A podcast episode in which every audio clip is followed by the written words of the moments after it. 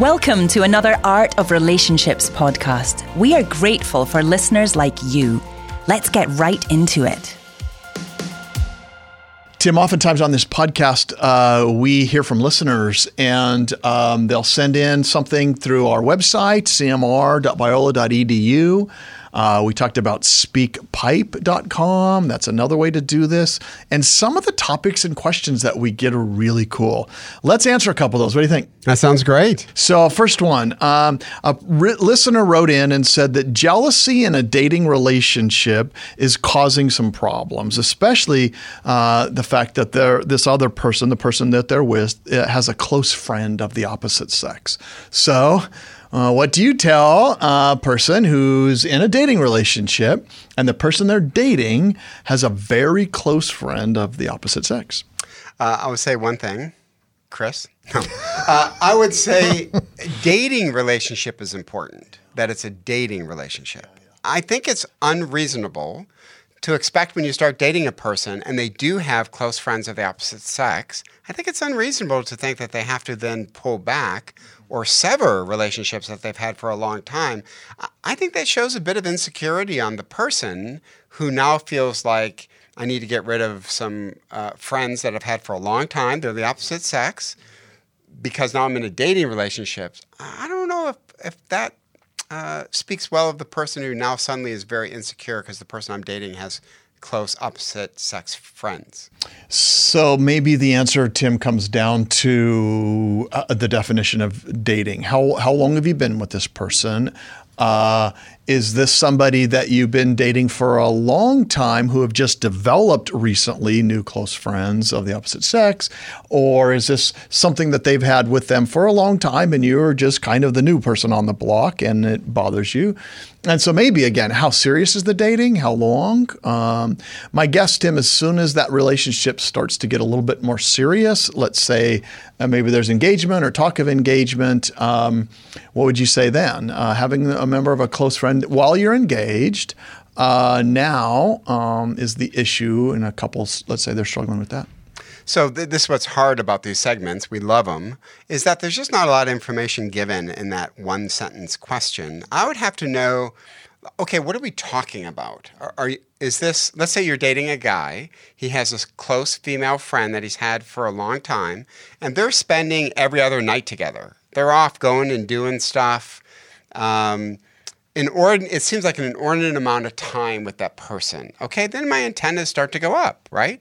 But if he has a close friend of the opposite sex, yeah. and they maybe are part of a study group, or they always get together as like a threesome, like two guy friends and this girlfriend. I I don't know. That I think is fine. Now you and I have a little bit of a disagreement in how this gets played out.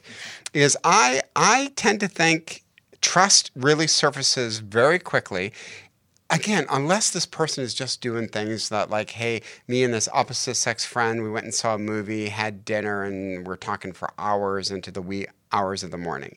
Then I'm like, oh, okay, the longer we date, the more I'm uncomfortable with that.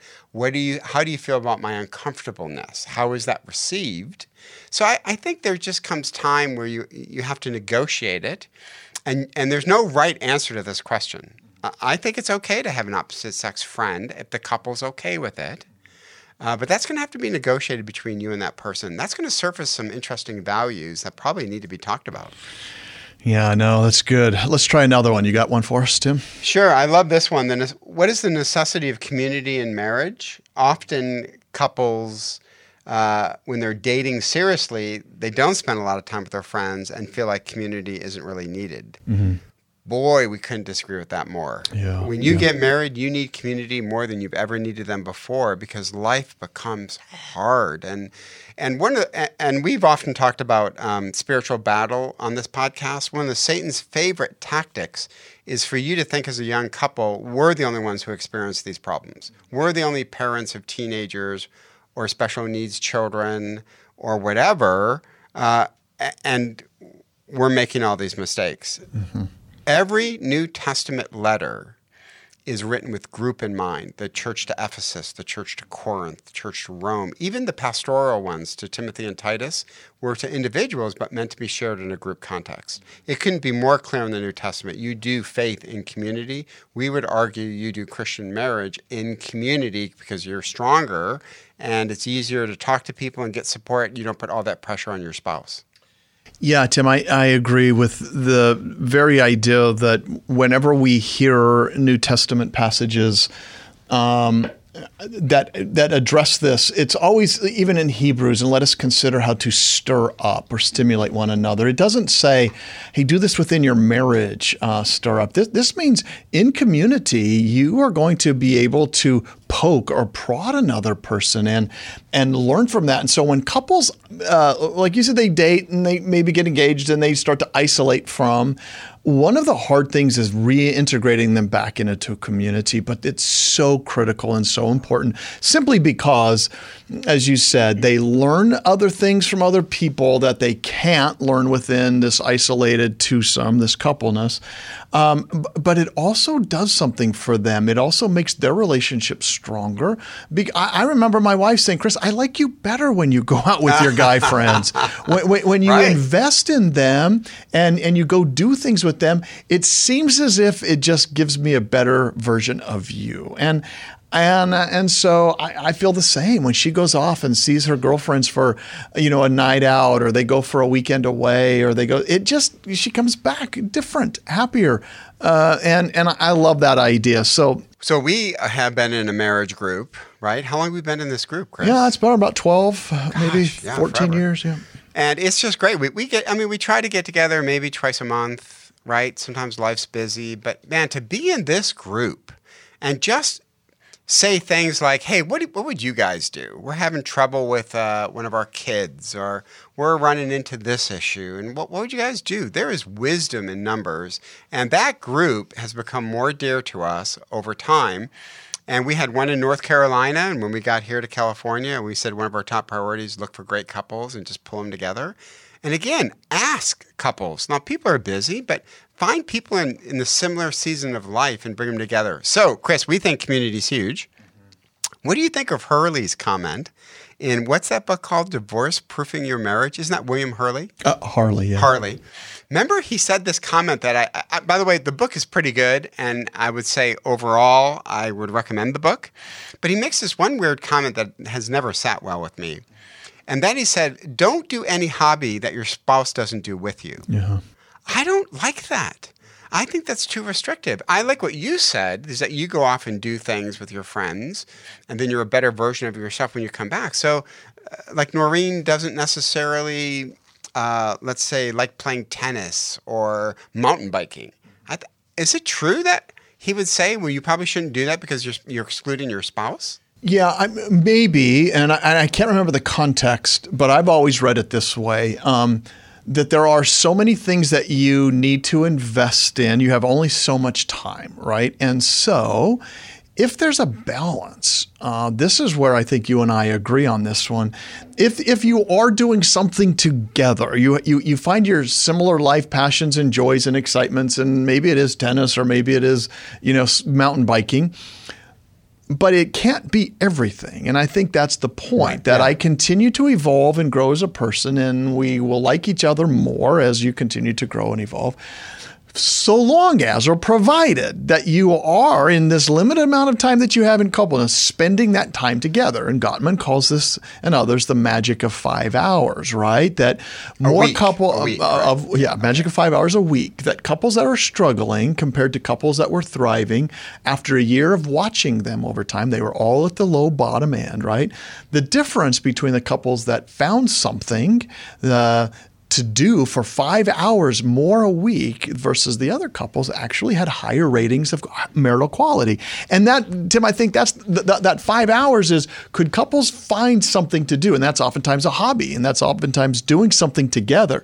But it doesn't negate the fact that each of us have individual lives, and we're probably going to be better off still continuing to do those hobbies, even if the other spouse isn't there, provided again that you're investing together. Yeah, like here's a good balance. So Noreen and I on Wednesdays we go to yoga together. Oh my gosh, Chris. Chris, I wasn't flexible in high school. I'm certainly not flexible now. Happy baby position is not happy. That is not a happy baby. But we just, it's beginning yoga. We literally laugh um, and just have fun. But she also does Pilates. And I've seen Pilates. I've seen what those women do. I'm not doing Pilates. Yeah, yeah. And she has good friends Yeah. in Pilates. So I think that's the kind of balance we're looking for, right? There's certain things Noreen wants to do that I'm just not going to do. Eh, What is the happy baby position? Show it to me now. I'm not showing you happy baby. It is Yeah. not happy. Okay, so Tim, start another one. What's another question that uh, we have out there? Well, uh, another great question is our culture today encourages shallow connections, but how important is it to cultivate deep friendships? Yeah. I think the difference oftentimes comes down to maybe another variable, and that's introversion, extroversion. L- Let me mm. just say it this way people that are introverts probably have a more likely opportunity of going deeper with one or two people because they maybe don't spend as much time with uh, a lot of other people. Extroverts, I think, with that question, it's this they probably have this wide, very wide ranging amount of friendships out there that they enjoy, they're fun, they like to get together. You know, you, you do all these fun things, but they probably or can oftentimes suffer from a lack of an ability to go deep. And so I think that, that deeper friendships um, are for anybody to be able to learn how to cultivate. I hear this question all the time. In fact, a student was recently in my office and he said this I'm really good. I'm, co- I connect people. I bring them together. I, I love doing that. But the weird thing happens. I find they start to connect a little bit deeper with each other and I feel left out. And then I start to wonder, am I really bad at this? How come I can't make deep friendships? Is it because I'm not in tune with my emotional side? What is it that makes me unable to go deeper? So, Tim, I think that's a great question. And it goes like this I think we um, need to encourage and have people learn what it means to pay attention to another person, to learn about them. Uh, and oftentimes that involves this ability to be interested in what they're doing and what they're saying and who they are, giving them my full attention, learning what it means to be a presence in their life, a healing presence, and then actively working at it. Sometimes it requires intentional effort to show up with one or two people and to be there for them.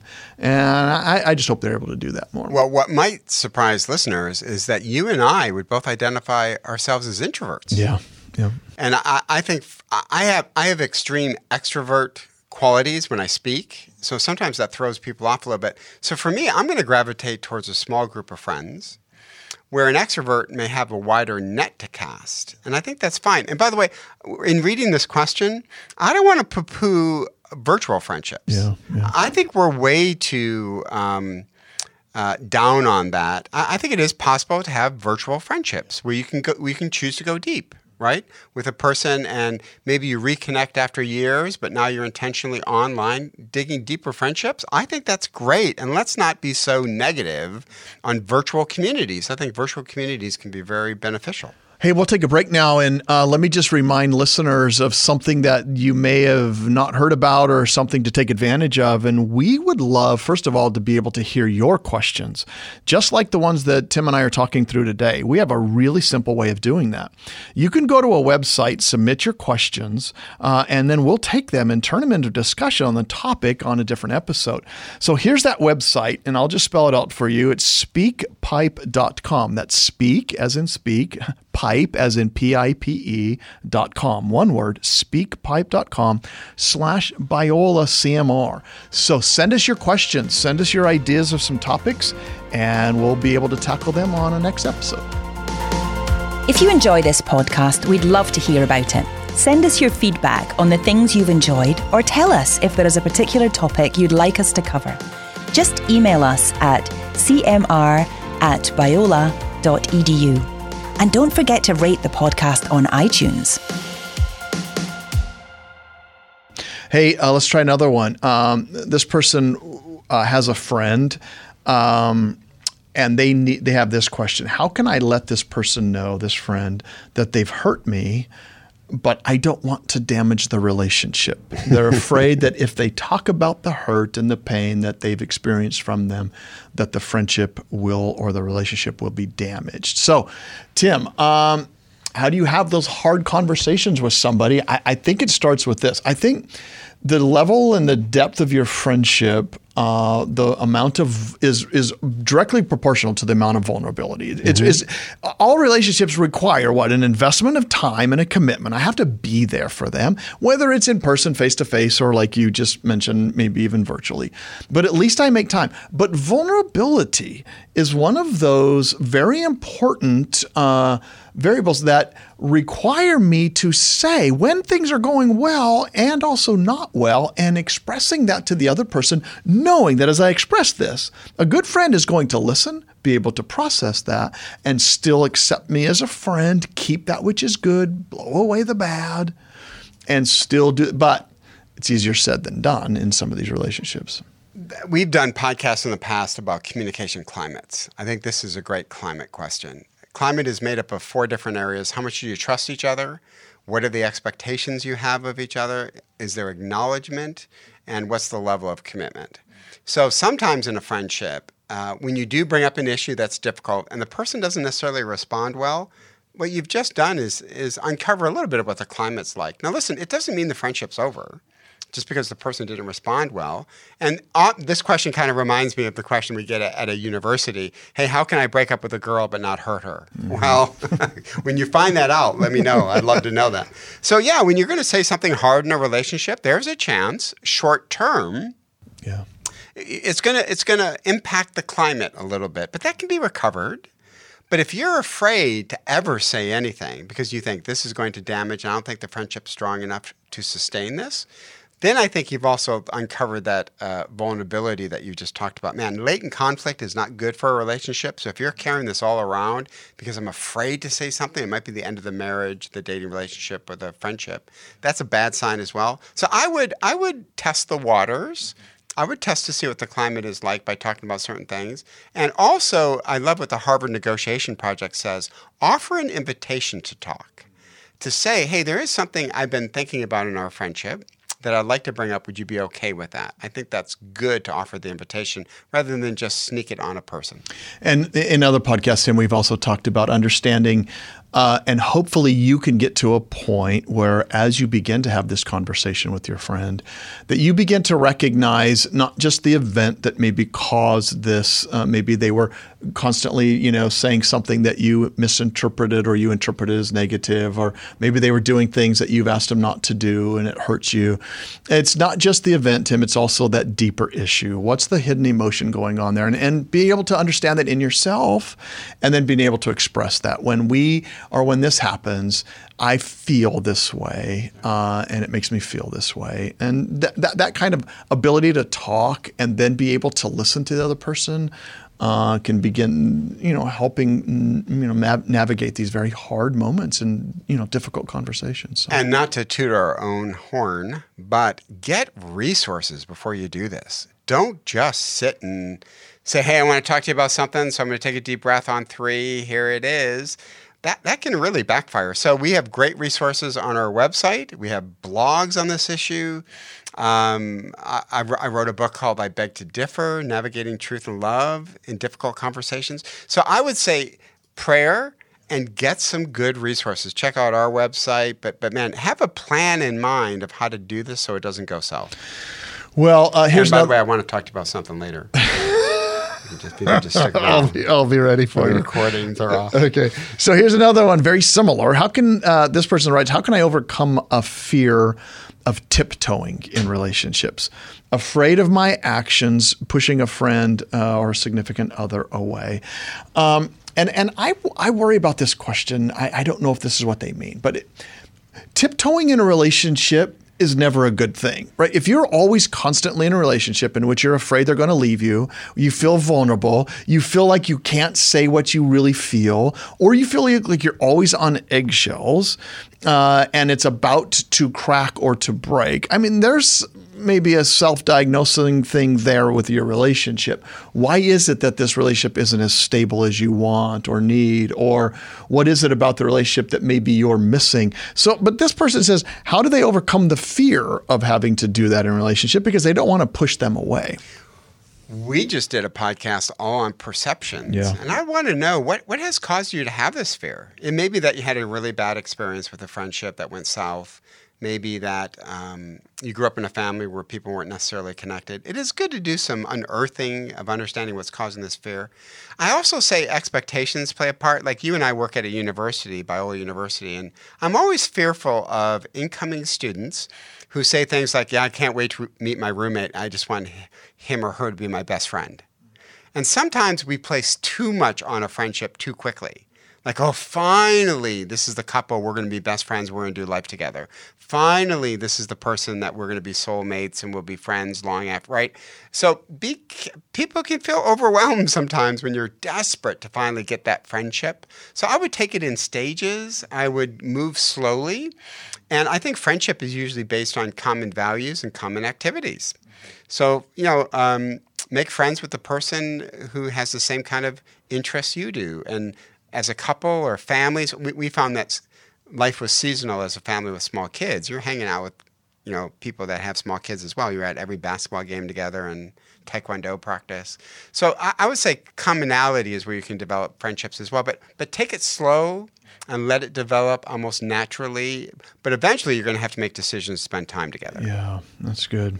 Yeah. Um, another person wanted to talk a little bit about uh, friendships. Um, that ultimately that transition out of your life and how do you deal with that? In other words there are some times you have a really close friend, and I think this is what they mean, or friendship, and all of a sudden life happens. You find yourself in different cities in different states, uh, different seasons of life. Now you've had this friend, you are now married and they're not, and all of a sudden all of your things are working with married couples and all of your, you know, and, and it's hard to connect again. And, and they just worry a little bit about that, that transition and how to deal with that. So I have a friend of mine who's a gifted writer. He came up with the, I love this phraseology friends of the heart and friends of the road. Mm-hmm. Friends of the road means, uh, you know what, you move out of your hometown, you go to college in a different state. Um, you go to college and you have all this commonality, and then you graduate and you only hang on to like one or two of those people, right? Th- those are friends of the heart. Friends of the heart is like, hey, I don't care the circumstances. I, I have two friends I'm thinking of. Uh, one was in my wedding, uh, we've known each other 30 plus years, and we still talk to each other. I bet you we talk to each other um, three, four times a month on the phone. He's in Canada. I'm here. Obviously, we're not seeing each other much. I have another friend of mine, uh, a guy named Tim, who I bet you we talk once a month and then see each other once a year at this conference that we uh, both belong to the same group that speaks on marriage. So, I, I, but I think that's going to be a small group. I think it's okay to have friends of the road. Like, hey, we had great time, um, and let's not devalue that. But but we didn't we didn't we didn't. Whoops, that was my time. Uh, we're up. Sorry, I get paid by the minute here, and uh, uh, so I think it's. let's not get a guilt trip that we have friends of the road. Friends of the road are great. You just can't carry all of those friends because then it starts to dilute all of your friendships. So I, I like that idea. Friends of the heart. We're going to stay in touch no matter where we live, what season of life. Other ones, this was a great season, and we just kind of moved on. No, I like that. I think it's a great way to help you categorize um, and maybe not feel so guilty or bad. This is part of the way life is. We move in and out oftentimes of you know jobs or roles or responsibilities, and friendships can be like that. Um, there's nothing wrong with that. Uh, that just uh, points Tim to the power how important consistency and togetherness is in a friendship. And when somehow that's you know being compromised, um, you still may enjoy the person, love them, reconnect with them again. Um, and it's just a phase we oftentimes will go through. And I, I just feel like oftentimes um, we need to take advantage and remember that uh, right now, uh, to be able to express appreciation, enjoyment for another person for the season you're at is really important. We, and take advantage of those times in which you do have somebody in your life, somebody that you can hang with and talk with and enjoy because it doesn't always stay that way. And here's the great thing about social media. Like a couple years ago, my editor, my publisher, InterVarsity Press, wanted me to get on Facebook right? And I was like, oh, please don't make me get on Facebook. But you know what? It's been a blast, Chris. You know why? A bunch of friends of the road pop up all the time. My wife and I lived in Lithuania for one solid year before we had kids. And I got really good friends with a guy named Thomas, who was on the Lithuanian national water polo team. And we spent a ton of time together. I witnessed to him. He never accepted Christ, but it, it was a blast. We went on a bunch of double dates. He was dating a girl. Guess what? Literally a couple months ago, I get a Facebook message from Thomas saying, Do you remember me? I'm like, Thomas, are you kidding me? Yes. We traded family photographs. And guess what? He's going to be coming to San Diego uh, in about eight months. And we're going to try to find a, a common place to, just to catch up. So don't discount these friends of the road that they'll never pop up again. They might pop up again. And how fun to keep those lines of communication open that they can pop up again and it's not this big awkward thing. That's great. I love it. Thanks. Good advice. Uh, good questions. And yeah, so, keep them coming. We yep. love interacting with your questions. So we'll do more Ask the Expert questions at another time, and it's been good visiting. We got one one more. Why can't we hear more from Tim? Well, because I don't want to be selfish and Chris needs this more than I do. But hey, thank you for the CMR broadcast. It's funny that was in your handwriting. that question. That is so weird. I submitted it. Yeah, I could tell. Well, let's end there then. How do you think? Yeah. All right, bye. Thanks for listening to The Art of Relationships. This podcast is only made possible through generous donations from listeners just like you. If you like it and want to help keep the podcast going, Visit our website at cmr.biola.edu and make a donation today.